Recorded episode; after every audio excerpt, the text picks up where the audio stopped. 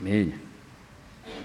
Ви гарно відсвяткували День подяки, брати і сестри.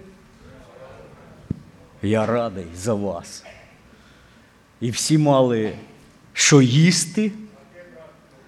Дуже хорошо. Просто я от вчора сидів і так. Ну так все добре. Оце говорю, я так вслух висловив, оце, мабуть, настояща субота в Христі. Ну, от щось так Господь звільнив від всіх переживань, від заботи. Просто чудове єднання. І сьогодні ми, сьогодні ми продовжуємо оце свято, і воно торкається суботи. І нашого розбору торкається. От нашої теми, він дуже зв'язаний з тим.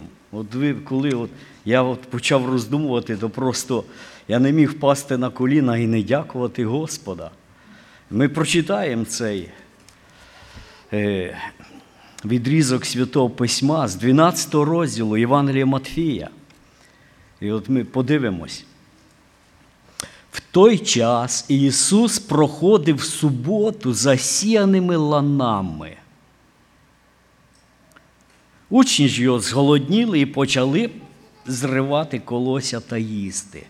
Фарисеї, побачивши, сказали йому: ось учні твої роблять, чого не годиться робити в суботу.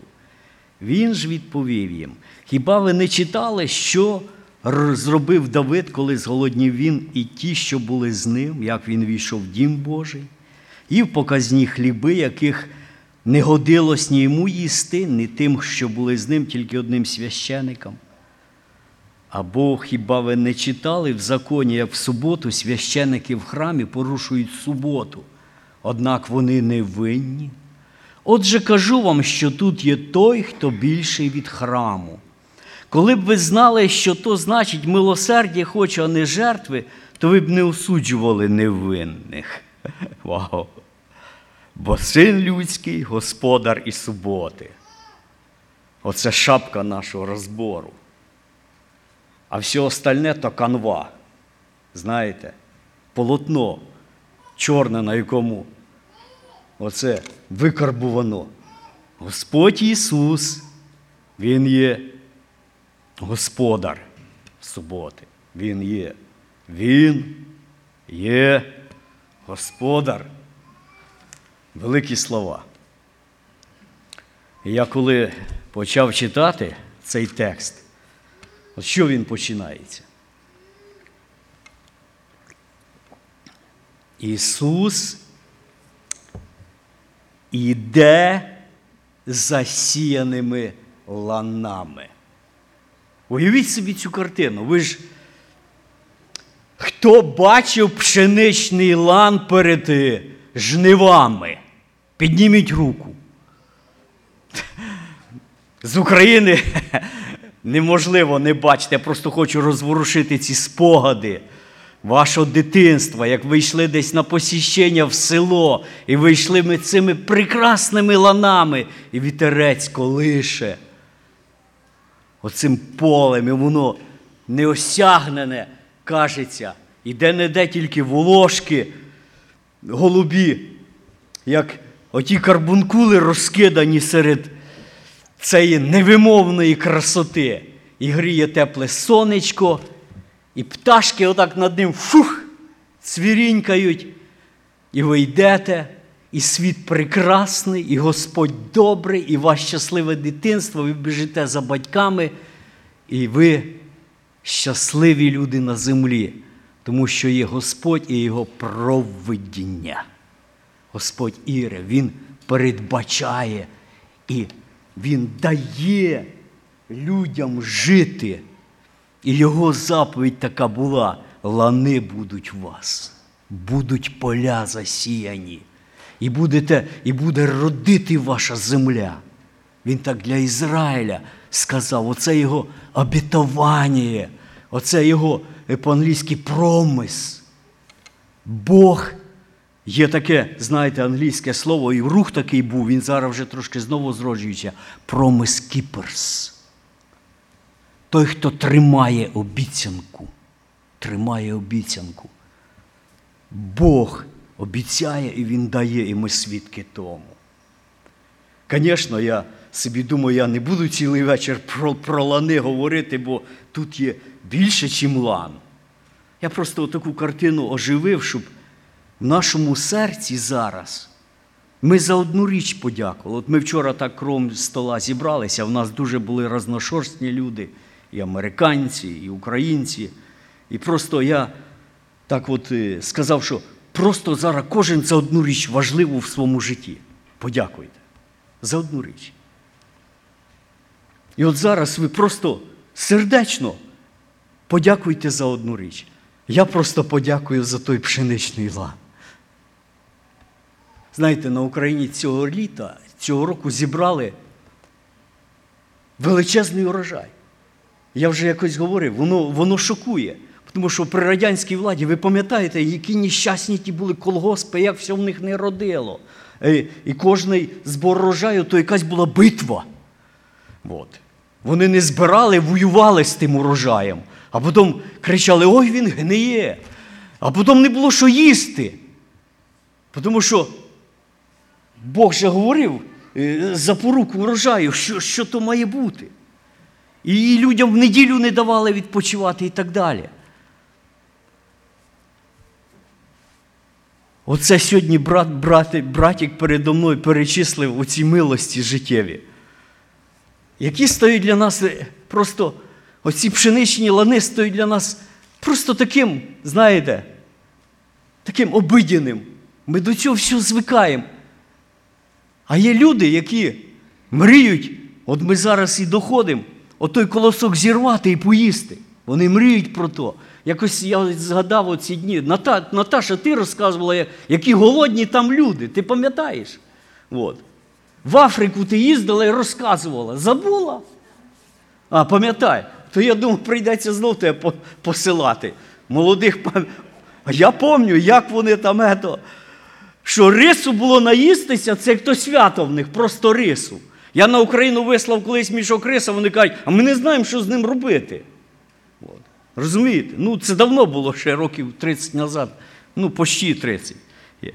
Ну, бо, бо на Україні що, би картопля була, так же. А рис ніколи не їли. Зараз вже понаучувались плов варити, кашу. Ето. Є. Так от, друзі, ми дякуємо сердечно за ці речі, земні Господа. Дякуємо. І славимо Його любов, Його провидіння. Оце англійське providence, оце що ім'я. Бог усмотрить. Бог провайд. Він снабжає нас. І коли ми читаємо, от Він, Ісус, проходив в суботу. Ви ви, ви розумієте оце, оце важливість цього текста? А хто за ним ішов? Мова йде спочатку не про учнів, що йшли за сі. Ви розумієте, що Господь веде учнів засіяними полями. Покладіть цей віршик собі на пам'ять, щоб потім над ним роздумувати. Він веде народ свій тими місцями. Я відкриваю один, знаєте, текст, е, псалм такий є чудесний, 83-й. Навіть в скорбях. І навіть в сльозах. 83-й псалом, це прекрасніший псалом. Е, не знаю, я забув, чи Давід його написав, чи хто там. Е, мабуть, Асав. А тут пише Псалом синів Кореєвих. Дивіться, як він пише тут. Проходячи долиною плача, вони відкривають ній джерела. І дощ покриває її благословення. От Благодатний псалом, от його милість, він іде. І він веде. І навіть сльози, і навіть горе, і страждання. І коли оглянешся на шлях церкви, і завжди своєчасно ота, ота пшенична крошка, отий стакан води. І ми згадуємо самі страшні моменти, коли Господь давав дітям своїм. Те, що зберегти їхнє життя. І от така деталь далі. Учні зголодніли, почали зривати колося та їсти. Учні йшли за ним, Господь веде пшеничними полями. І, знаєте, це дуже інтересно. Є такі, ви ніколи в, готель, в готелях же ж всі ночували. Коли перший раз я в готель, ми, Бог скаже, ви знайдіть собі якийсь там готель, а я заплачу. Ну і ми шукаємо з братом, їздимо по маленькому городечку, там десь там десь сквім, знаєте, там городок такий. От, на острові біля Олімпік Парк. І дивимось, пише Continental Breakfast. Це слово Continental нам щось таке показалось значиме, знаєте. Думаю, от це буде, мабуть, там бреквест, така назва. І ми зразу в цей готель рано виходимо, щоб так ето. А там Continental Breakfast, це там пару таких сухих цих, що вони люблять, таких батончиків сухих, пару таких мафінс, е, теж таких сухих там, ну, кава стоїть. От. І ми думаємо, оце таке слово, а ето. І коли я оце згадав, от Ісус проходив, оце ваш бреквест. Сухий. Континентал для учнів.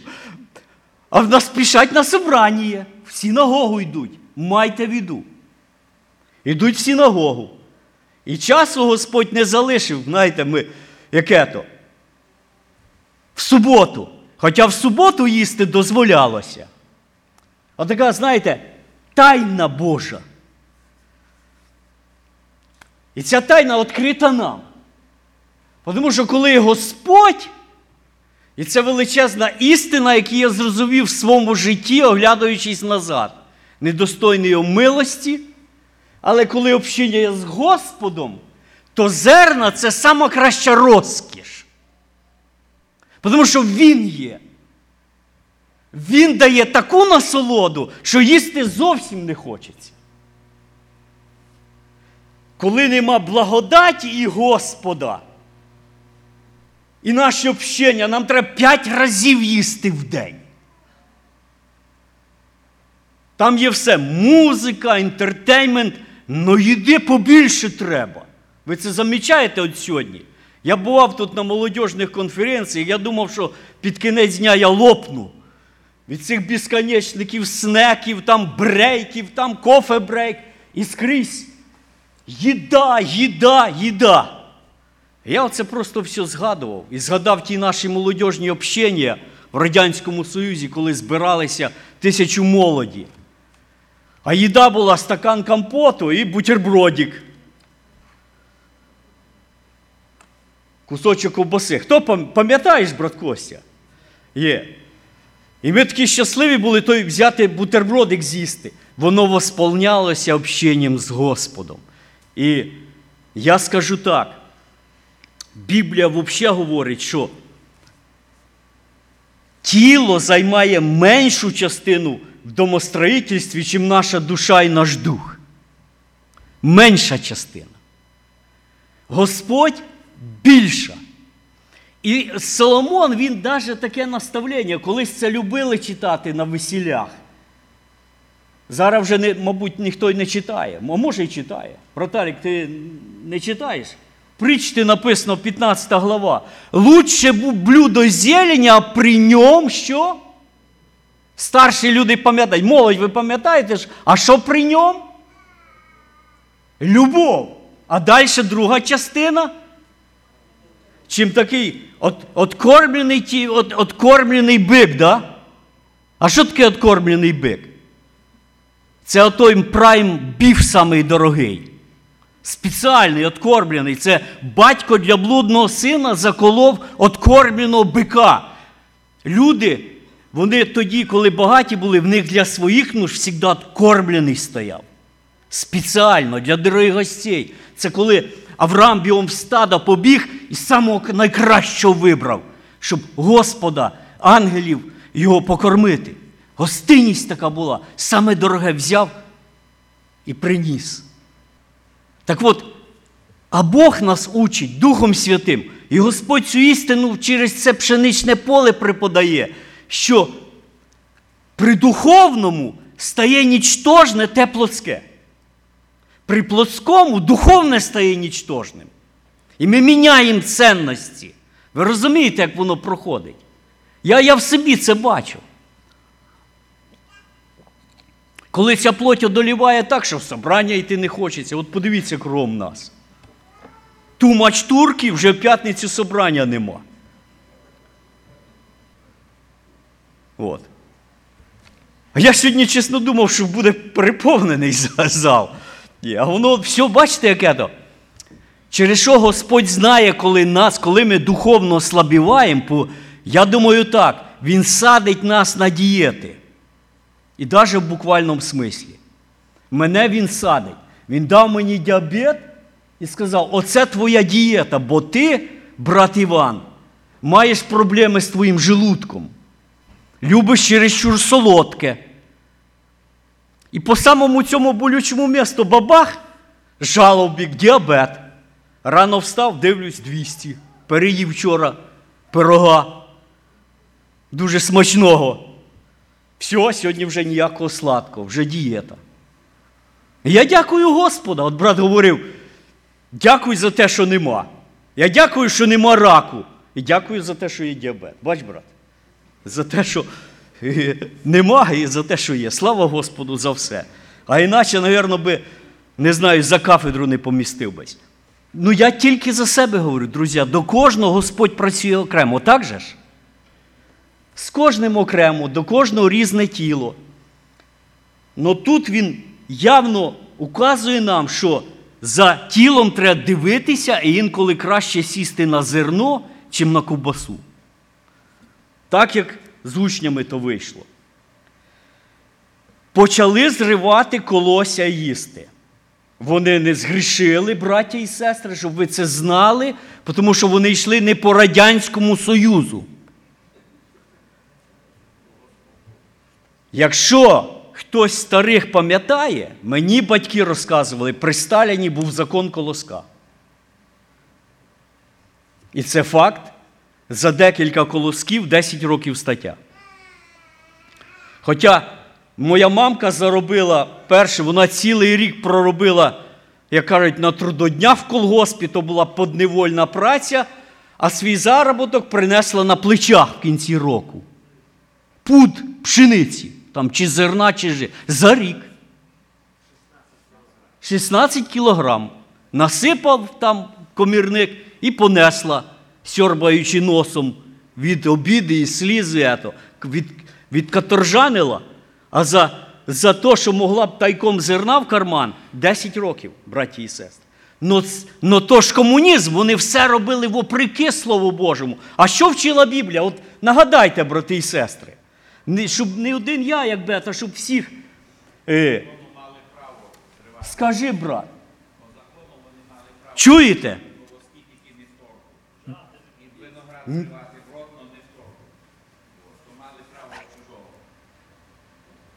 Второзаконня 23. От я щоб шубето. Бо там, по-моєму, брат Ваня про торбу не йде.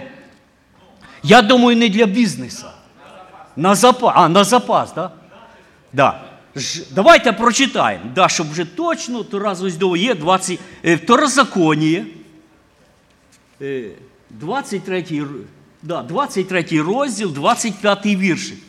Дивіться. Коли ви йдеш, я візьму про виноградник, бо винограду тут теж повно є. Поїдьте в оцю в Каліфорнії на Павалей.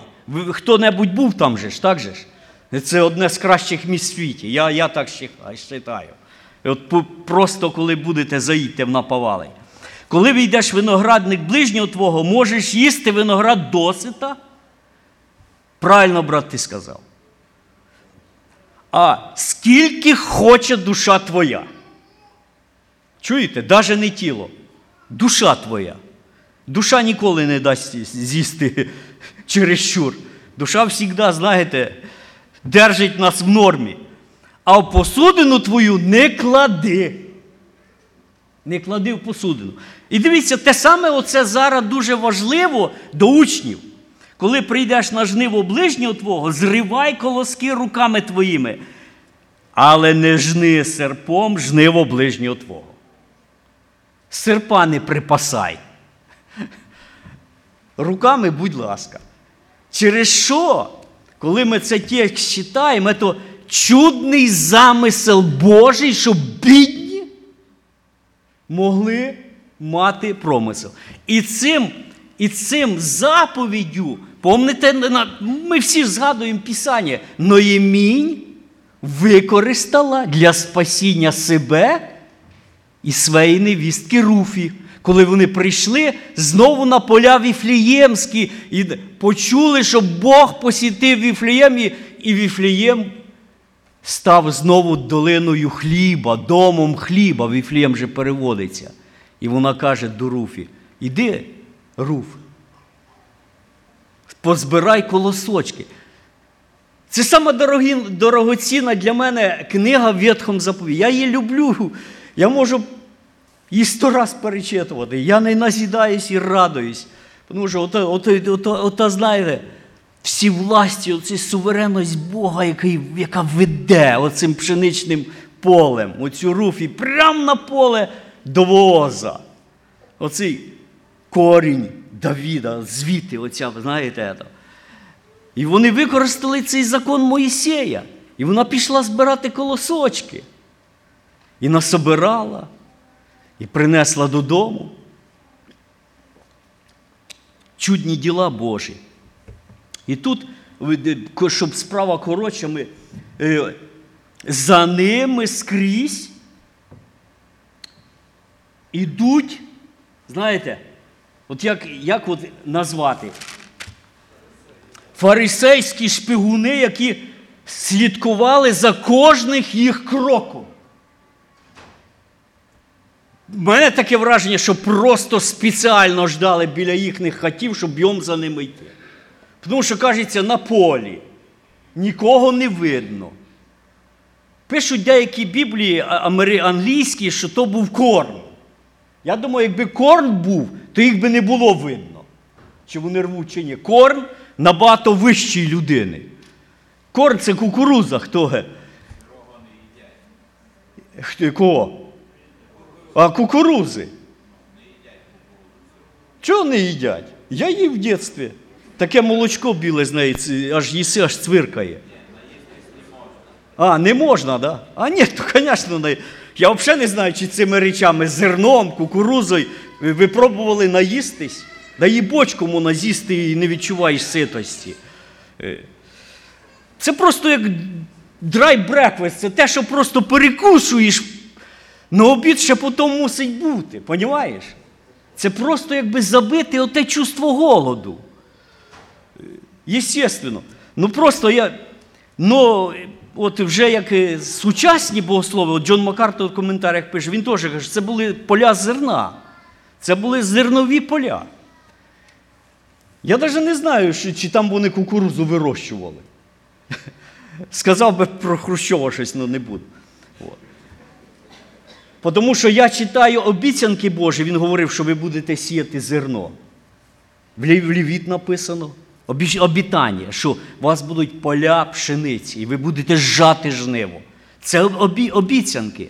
Понімаєте? І перший коло, коло оцей сноп потрясання в Біблії. Тобто я зустрічаю весь Ветхий Завет, він говорить про те, що народ Божий їв чисте, біле борошно, таке, яке йому ми.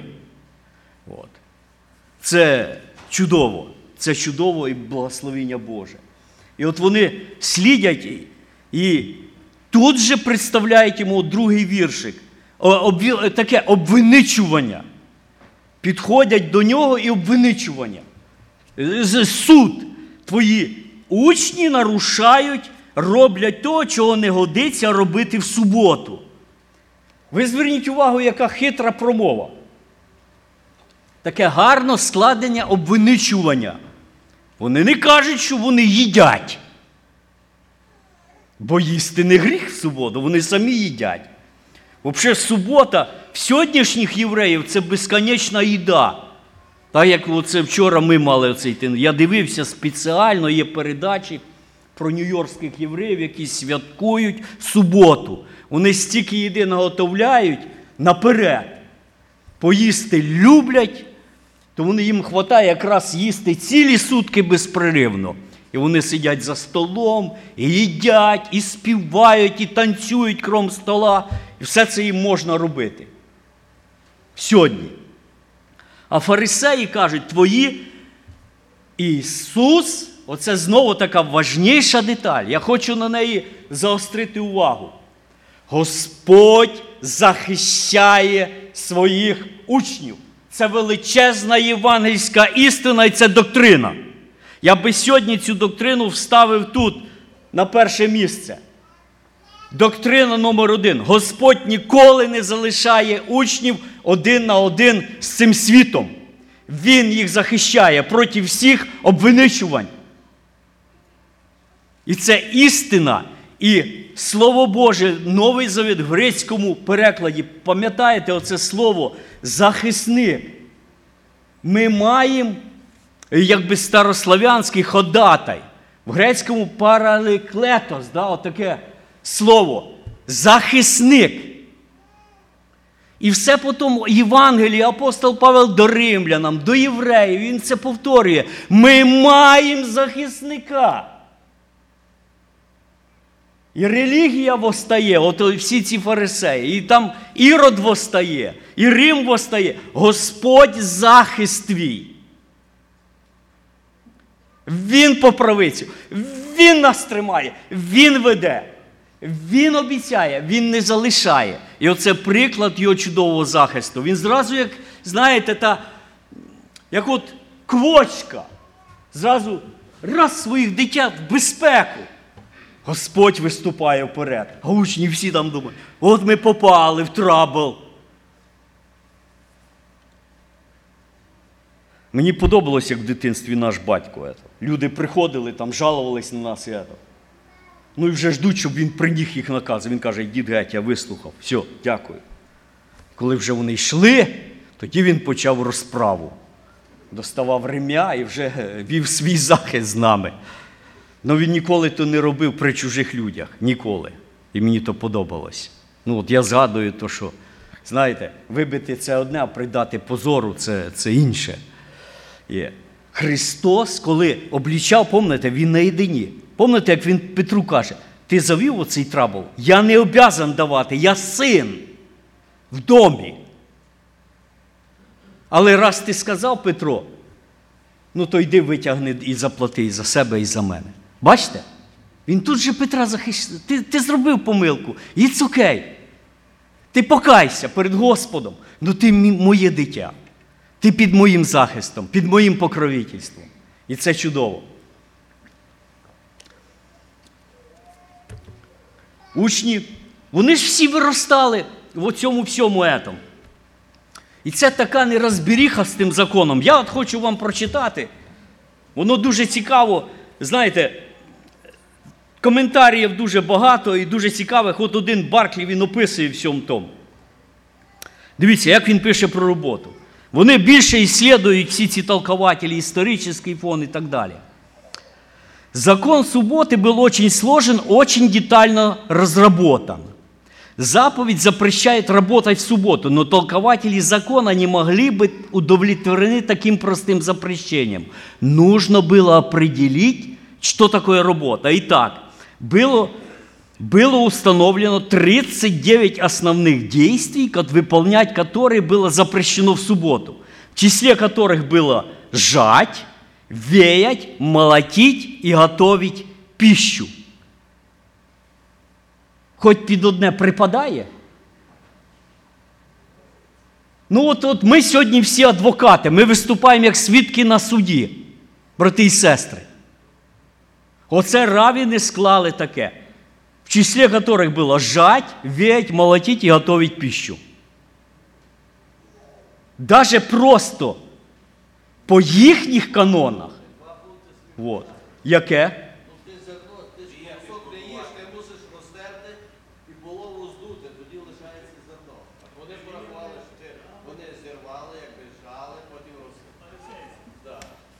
Розсудили. Розсудили по-фарисейськи. По правилах, я говорю, це читаю три, вони склали правила яких нема в законі. Це доповнення до закону єврейських равінів. І вони його доповнюють до сьогоднішнього дня. Тому що нові і нові якби виникають. Е, В машині їхати гріх чи ні? Розумієте, все нові і нові правила виникають. Ліфт. Один мені казав, що гріх, тому що написано не зажигай дня в день суботній, а каже, циліндром вогонь горить. Ні, то а сідають в таксі, не їхня машина. Вони визивають таксі в цей день. Ну та далі, дивіться. Нужно было тщательно установить каждый пункт в списке запрещенных действий. Например, в субботу было запрещено носить тяжесть бремя. Но что такое тяжесть? Тяжесть – это все, что превышает вес двух винных ягод. От чому іменно двох вінних ягод? От кому такі ідеї приходили? І вони все це в Талмуді і злагають. Ви розумієте? Вот. Был запрещен даже всякий намек, намек на работу. Все, что даже символически моло- можно было рассматривать э, как работу.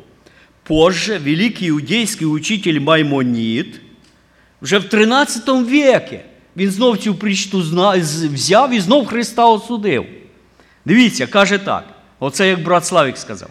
Сривать колосся – це отчасті теж що жать. А Писання каже, може зривати, не юз. Не... Бачите? Вот. Это отчасти тоже, что э, жать. То есть пряме нап- напротив Біблії. Якби про, про, протидія Біблії. Сривать. Срывая колосья, ученики нарушили закон даже не один раз. Во-первых, они были повинны в том, что жали. Растирая колосья, они были вины в том, что молотили. Отделяя мякин от зерна, были повинны в том, что веяли. И вообще они были готовы, повинны в том, что готовили пищу в субботу. Потому что все, что ели в субботу, должны были быть приготовлено накануне. Ну і прочее, і прочее. Це просто така маленька деталь, ідея, щоб в всьому тому розібратись. І тепер ми вертаємося, і, і Христос бере захист на себе і видвигає що? Видвигає п'ять аргументів, чому учні мали право їсти. П'ять аргументів. В даному. І так, ми читаємо тепер. Який би ви перший аргумент, брати і сестри, у вас в Біблії поставили? Перший аргумент. Аргумент номер один. Він відповів їм. Що Христос їм відповідає? Він каже, починає, зверніть увагу. Хіба ви не читали? От де проблема. От де проблема. Всіх спорів частенько християнських. В другому місці Христос до Садуків каже: не знаєте Писання, ні сили Божої, коли вони теж його провокували за жінок, за все і так далі. За скільки там раз вийшла вдова за сім братів, якась така була та, та вдова. Є. Придумували просто такі, знаєш, байки оці придумували, ліж би обвиничувати. Такого ж не може бути реально. Хіба вона була вдова Макбет якась там? Є. От він каже, читати треба. Я думаю, для всіх нас, брати і сестри, оце знову таки дивіться, які уроки через це. Через цей текст Писання ми прочитали. Давайте іслідувати Писання за суботу. Конкретно, кого цікавить субота? Не талмути читати, не слухати, як його там, що по радіо там виступає той суботник. От. Хто? Рапопор? Вау, ну і фамілія в нього. Є. Читайте. Про вакцини. Читайте. Про Антихриста. Читайте, бо сьогодні земля ну, наповнена всякими байками. І просто ужас. Ти думаєш, як люди то можуть слухати всю ту, всі ті побрехеньки, всі ті байки, все це. У вас є жива вода. Откровення, читайте. Один раз не поняли, другий раз, третій раз, четвертий раз. Читайте. про велику скорб, бо зараз кажуть, що вже велика скорб настала. Я думаю, легенька якась скорб настала. Особливо вчора. Ви почувствували ту скорб? А вовсю зараз пишуть, ужас, скорб настала, вже печаті ставлять. Ви розумієте? Я думаю, коли ви в откровенні про ту скорб прочитаєте, про всіх тих демонів, як от брат Ваня якось нагадав, як Єфрафі, їх розв'яжуть. І вони підуть по землі. Не буде місця, де сховатись. Не буде. Написано, кусали язики. Кусали язики від болю, від тих язв страшних на тіла. І коли третя часть землі таки. І нема людей. Третя часть землі. І коли вода в океанах кров. Оце велика скорб, брати і сестри. Я просто так нагадую, що Христос каже, читали ви? А вони, тому що вони не читали. І він потім скаже: ви замінили заповіді чим? Приданнями. Оце сьогодні, якщо ви попадете до е, старообрядців, вони Біблії не читають. В них отакі книги їхніх придань, їхніх старців православних. І вони то читають постійно. І далі він приводить, каже, а я Христос Писання знає. Він знає Писання. Ето, він такий дає нам приклад, як Писання знати. Помните історію про Давида? Хто пам'ятає, де це трапилося, що було? Давайте, раз, два, три, поїхали. Хто пам'ятає? Да, він був молодий, але вже женатий. І він тікав від свого тестя. І вони так тікали поспішно, що нічого не взяли, навіть не було в них зброї. Пам'ятаєте? Да, от без зброї прийшли вони туди і без хлібів. І що вони зробили? Я просто зараз немає часу, якщо все то подробно написано, якщо все подробно нам розсуждати, то нам треба вічність. Я вже просто нагадую. Він зайшов, як звали того е, первосвященника в храмі? Хтось правильно дуже сказав, повторіть. Авімелех. Правильно. А як? По-українськи, а по-русски Авімелех. Є. А по-українськи Ахімелех. Воно, воно і так, і так неправильно. Єврейський язик, пам'ятаєте, як цей брат е, Кирил говорить, то взагалі такі слова їх не повториш. То їхні гарні імена, все нормально. Але ж він потім життя своє віддав за ті хліби. Це страшна трагедія. То ужасний чоловік був той Саул. Але факт тот, що Христос каже, хіба ви не читали то? А що, що каже священник? Священних хлібів со столу взяти не можу.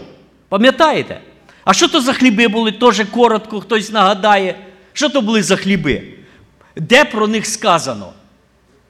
Левіт. Да. Да, хліби, Господь, Бог сказав Мойсею, клади хліби на стіл рядами, і хліби повинні бути свіжі. Їх постійно міняли. А що робили, от браталік підсказує, що робили з тими хлібами, браталік? Роздавали бідним. Не мали право дати. Так же ж? Їх могли їсти тільки священики. І я в той. От чесно скажу, браття, отак не лукавля, я посучувствував тим священикам. От. Хорошо, якщо м'ясо було їсти, а один хліб то й кожен день їсти. Воно, знаєте, недарма вони весу набирали. Воно, а вони мусили тільки самі їсти. Ну і діти, їхня сім'я, вони могли їсти той хліб. Зараз, звісно, тут же би сказали, о, лучше фудбанк завесли і так далі. Бога інші понімання. То святиня. Але оце, оцей момент, Господь не осудив ні священиків, ні Давида. А Христос осудив? Він приводить це як аргумент захисту. І що він тут говорить? Часто буває так, що людська нужда і біда вище кожного закону, який ми маємо. Найвище все це є це милість Божа. І коли людина в біді, біду попадає, залишай зібрання, залишай твої справи, залишай всі богоугодні справи, йди і спасай душу. Тому що іменно про це тут мова йде. Я так розумію. Якщо ні, будь ласка, можете заперечити. Хто в кого є щось до цього заперечити? Тому що мова йшла про голодних людей. Не то, що там, знаєте, від розкоші, вони тікали, вони були перелякані, вони уходили в горе, не знали, що чекає. Я згадую один момент, коли Коля Смолюк є, нема, в нього дуже родина велика і цікава, брат Коля. І то, мабуть, твій старший брат був чи дядько? Дядько. Який, якого арештували, а сім'ю вигнали на вулицю, пам'ятаєш? І забрали хату. І при світі рзі. Прийняти було сім'ю ворога народу це підписати собі приговор. І присвітер тої церкви, мені здається, що ім'я було Петро, да? Чи пам'ят- пам'ятаєш того присвітера? Він же старичок був. А він каже: хай я помру, хай мене заберуть, но діти не будуть на вулиці. І був холод, був дощ. Він цих цих дітей, 10 дітей. Брат Коля, 10 дітей? 10 дітей. Батька забрала, приїхала на КВД, це було перед війною в страшні роки забрав свою хату, зігрів, нагодував. 25 років отримав. Потрясаючі речі. Оцей, оця жертва чоловіколюбія, вона вище всього. І Христос кінчить оцей, цю історію такими словами. Пам'ятаєте, один з аргументів, ми будемо його розглядати. Його четвертий аргумент каже: милосердя хочу, а не жертви. Милосердя хочу. І далі. Е, Другий. Далі він продовжує і вже другий аргумент. Хіба ви не читали в законі п'ятий вірш? Як в суботу священники в храмі порушують суботу, однак вони не винні. Пам'ятаєте, яке повеління було в суботу, що робити народу Божому? Ми зараз все то не помнимо, бо ми більш новий завіт. І нам набагато благосніше зараз новий завіт. Заповіді Христа, вони, він каже, вони, вони є легкі. І воно воістину так, коли читаєш, як тих овечок треба було шукати і вести в храм. І цю жертву повінності. І за кожного первенця родився первенець Господу і так далі. І я просто знову таки можна прочитати ну, повеління Господнє. Люди в суботу приводили овечок в знак подяки. Ну вони не мали права різати, різали священники. І овіть собі оця, знаєте, безкінечний потік, коли люди мали добрий тиждень. В них появлялося це бажання, оця жертва мир, мирна, жертва вдячності Господу, жертва усердя. Вона по-різному називається. Це, як ви знаєте, той е, екстра крок, такий лишній крок для слави Божої. Так от священники в суботу різали всіх цих овечок і приносили жертву. Дома найдіть, прочитайте. Це, це я сьогодні сам ще раз нагадував і прочитував, це правда. Тому що Христос каже. Нікому в голову ж не приходило засуджувати священиків, що вони цілий день ріжуть.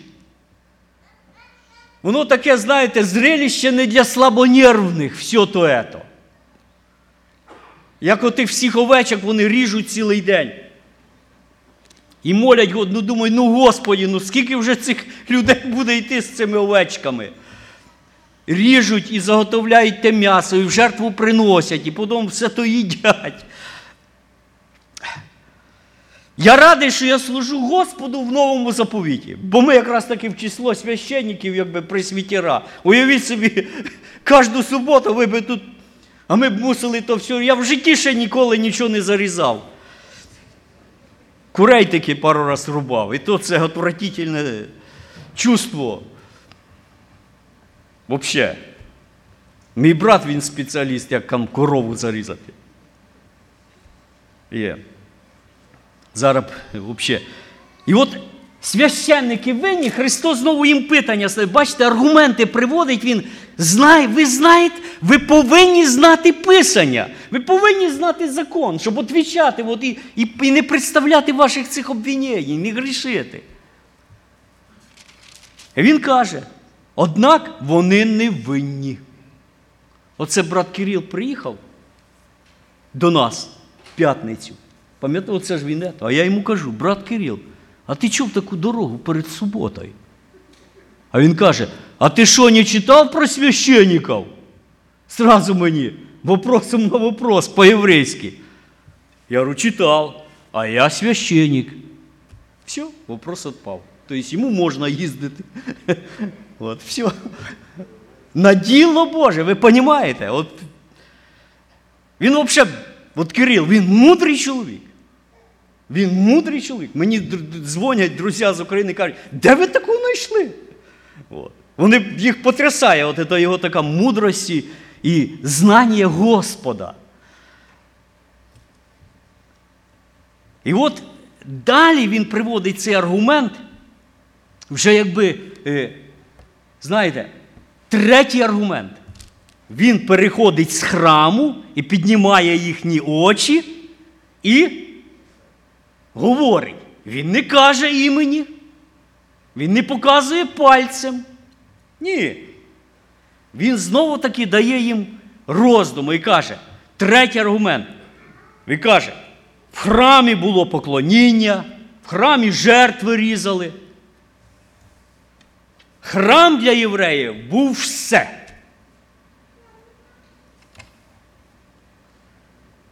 Ну, якщо вивчати історію, в мене до вас питання. Ви пам'ятаєте, коли Соломон освячував храм? Що там трапилось? В саме апогеї молитви.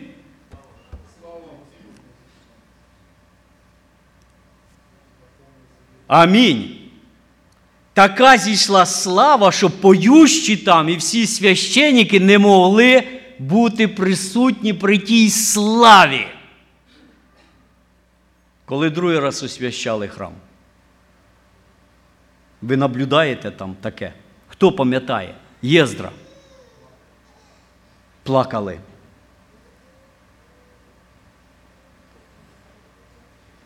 Один символ остався. Слава не вернулась. Священник каже, помните Єздра поки не восстане істинний священник з гримом і тумімом. Великий священник должен восстати, щоб вернулася та слава. І цей храм, особливо вже построєний іродом, він просто став восьмим чудом світа, де совершалося вже символічне служення. І де вже Христос бича взяв. І сказав такі трагічні слова, від яких сьогодні волосся дибом стає мурашки по кілі. Помните, він каже, сей дом остається пуст. Це була така трагічні слова, які прописали оцю всю кроваву історію для Ізраїля по сьогоднішній день. Осталася одна стіна плача. Тому що не впізнали день посіщення. І він каже: для вас храм це все. Стефана побили тільки за те, що хтось наклівітав, що він говорив за там, він принижував храм. Хоча він не принижував храм. І в думках в нього не було принижувати. Вони ходили туди з трепетом теж в той храм. І теж любили там общення мати в храмі. Ученики перші. Христос каже: ось тут є той, хто більший від храму. І ми розуміємо, Ви всі ж розумієте, що то має в виду Христос. Так же ж? Він з- це третій, і оце самий важливий аргумент, чим всі інші. Є той, який є більший храму. Той, який наповняє собою храм, який наповняє слава, якого не вміщає вся вселенна. Той, через вуста якого євреям, пам'ятаєте, Бог сотворив все. Слово вічне. А колосянам написано, другий розділ, е, дев'ятий віршик. Е, І чудові слова. Хочеться прочитати. Воно можна і сказати, і цитувати, но, а можна і прочитати. Колосянам 2.9. Бо в ньому живе вся повнота божества тілесна. Ось він, Бог, той, хто прийшов в тілі. Апостол Павел пише, помните, Бог явився, і Він стоїть тут серед вас. Падіть перед Ним, цілуйте пиль під Його ногами. Нещасні ви люди. Тому що Він той. Він той. Він більший храму. Це його третій аргумент. Четвертий аргумент. Що ж хоче, яку найбільшу цінність представляє людство в очах того, хто більший храму? І другий раз, я якраз теж якраз говорив, ми тоді говорили, це 9 розділ Матфея. І Христос вже раз їм це сказав. Цитату з Осії, 6 розділ, 6 вірш. От Алік пам'ятає. Він каже: оце требування того. Милості хочу, а не жертви. Оця ідея милосердя. Тому що це Бог про себе, помните, як говорив, хто він є. Чому ми вдячні йому? Чому президенти Америки, які вірили в Господа? Я не знаю, от є люди, які пам'ятають всіх тих президентів і знають, хто який іменно президент написав оцей указ на віки вічні тут в Америці, щоб виділили день в нації, щоб всі народи залишали свої справи і в цей день славили і дякували Творця Вселенно за його величезне милосердя до Америки. От ж цей закон і цей день виник? По рішенню президента такого-то, такого в такий-то рік. По-моєму, на 150-му році чи якому, Віктор, не пам'ятаєш? Сергій, не пам'ятаєш? А? Лінкольн? Ну, раніше. Бредфорд. От я пам'ятаю, що така странна фамілія. Він був президент, так же ж? От. Написав той указ, і цей указ Трамп ще в прошлому році, коли останній, він цей указ, кожен президент, по ідеї, должен обновляти цей указ, оказується, і кожен раз по-новому його підписувати. І закликати націю, і Трамп це зробив, і це дуже приємно. Пам'ять про себе оставив добру. Я не знаю, чи Байден це зробив. Ніде не зачитувалось і ніде не читалось. Ну, я не чув. Я вчора, правда, і навіть то все не включав і не знаю, чи говорив він, чи ні. Я знаю, що турку то точно що помилував одну. Лінкольн, да? Дякую, браття. Так от, да, дивіться, офіційно затвердив Лінкольн. Я вибачаю, що я то. Сергій, ти прав. Визнаю. От. Лінкольн. Він був Божий чоловік, любив Господа. І він це затвердив. Тому що Господь любить справи милосердя. І в цей день кожен президент йде на кухню, да, такий обичай в них, і роздає символ такий, знаєте, закликає, роздають на кухнях оці кухні для ніщих людей. І кожен з них стає там і роздає піщу бідним. Е, Дає приклад якби для нації, щоб ми в цей день і в нашій церкві мені нравиться це, що ми робимо збори, такі дні на свято жнив. І ми ставимо тарілочку на діла милосердія. Оце те, що любить Господь. От я хочу сьогодні, щоб ми це в серце своє поклали. І пора, якщо робимо акт милосердя, це те, що Богу нравиться. Оцей збор для дитяти зробили, що він там від раку, батьки плачуть в розпачі, церква протягнула руку помочі. Це те, що Богу нравиться. Тому, який більше храма, і каже, я хочу, щоб ви тут. І мені кажеться вже так. Та не кажеться, це ж неправильне слово. Я вірю, що в нашій церкві пом'ясній це є. І воно квітує. Є милосердя. І ми робимо збори, підтримуємо один одного. Це те, що Христос говорить, це вище всякої жертви. Отої, такої, знаєте, показової. Кожен ложить доброохотно, без всякого. В тарілочку. Ніхто нікого не щитає, ніхто нікому не завидує. Як в апостолів, знаєте.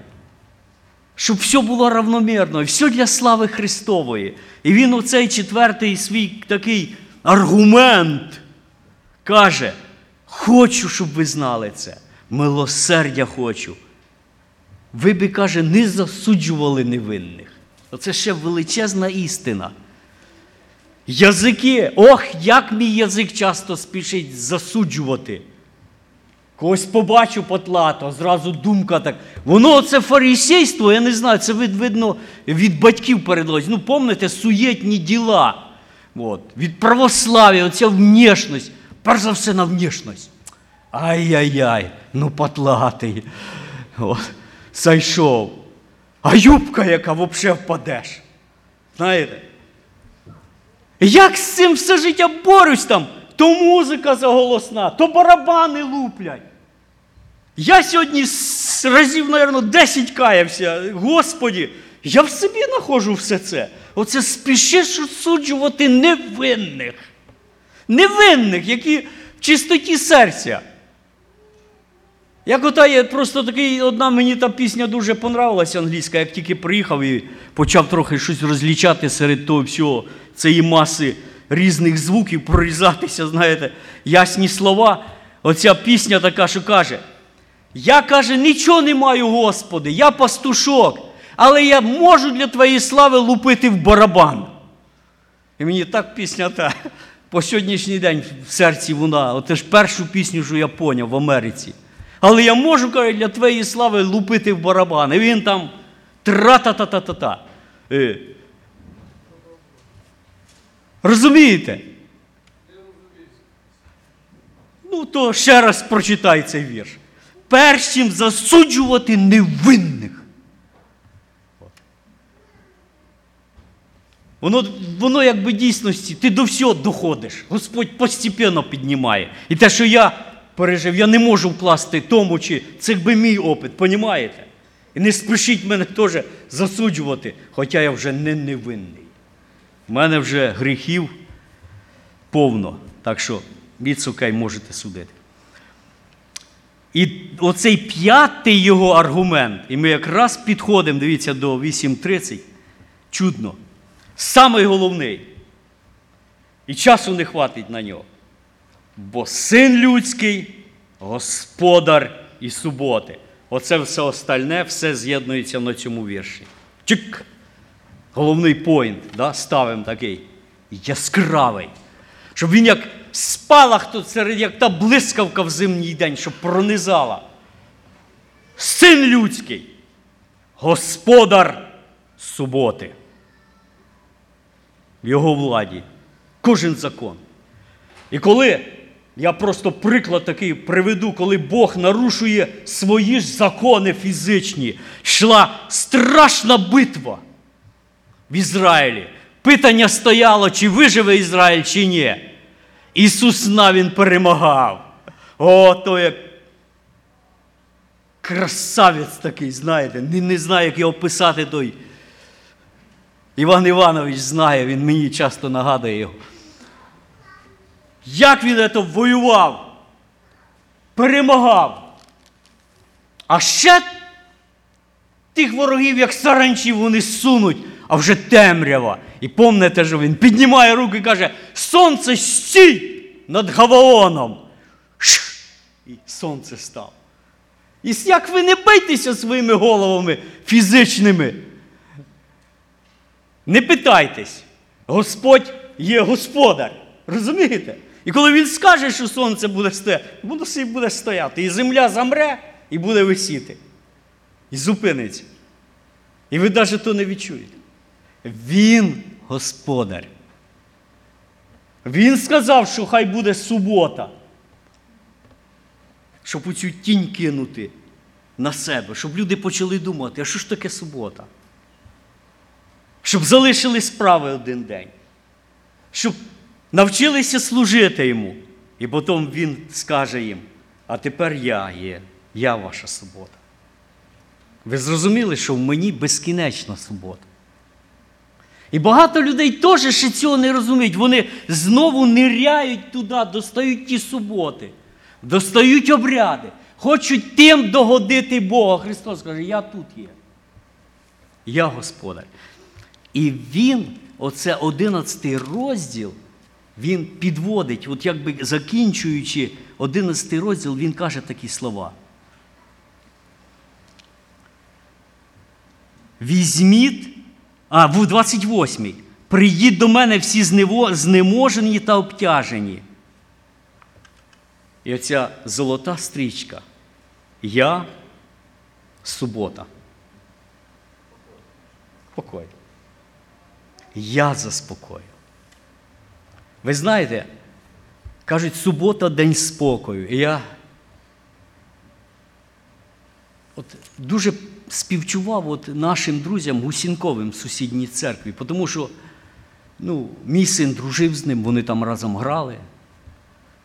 І дуже для нього шок був для мого сина. Він дуже любить ту сім'ю. Для нього вони такий приклад. Їхній син. Ми ж молились за те, на мотоциклі загинув в суботу вечором. Я собі подумав, а для них яке свято? Вони будуть мати спокій від того, що ця назва суботи. Ви розумієте, да? Не будуть мати спокій. І ми не будемо мати. А коли Христос реально в житті, ми знаходимо в ньому затишок, навіть коли сама страшна буря і саме велике горе приходить. Ми на його, до його грудей при, притуляємось. І він обіймає нас своїми крилами. І в величезному горі він дає свій спокій. І оця сестра Марія Гусінкова, вона написала там деякі, декілька слів вчора на інстаграмі, як вони знаходять своє заспокоєння у них Господа. Як Він їх потішає. Оце є настояща субота. Багато, звісно, ще упущено, тому що я би ще хотів і сказати про те, що Христос, коли Він говорив про священників, то одне із імен Христа є, Він хто є? По євреях апостол Павло пише, перво, первосвященник. Він вищий священник. І він є законодатель. І Біблія називає цар над царями, тому що ну, в країнах, де мон- мон- монаршество, цар видає закон. І він його право має і зняти. Христос є той. І тому ми, ми його славимо і називаємо його Ти володар живих і мертвих. А як по-українськи всі власті є? От е, по-англійськи sovereignty, да? Як? Все володарювання. А всевладний. Ну такі, знаєте, мощні слова. Всевладний. Господар. І ми зараз до його ніг впадемо. І цей опит в нього заспокоїмось, подякуємо, прославимо Господа. І помолимось за тих, кому тяжко. Вчора такий заклик був на якомусь зібранні. Я так декілька зібрань слухав, забув, де. Брат казав, каже, уявіть себе, що ви в Норськ-Кореї, і вас нема що їсти. Чи ви в Китаї, де над, над вашими молитвеними домами скрізь сотні камер, і ваші лиця фіксують і так далі. За що би ви сьогодні дякували? Я скажу, ми дякуємо за Христа. Так же. Різниці нема, де ми живемо. Христова слава відкривається в нас тоді, коли в нас нічого не стає, і коли ми розуміємо, що Він все. І ми тільки тоді в дійсності розуміємо, що Він є все. Слава йому. Амінь. Амінь. Помолимося.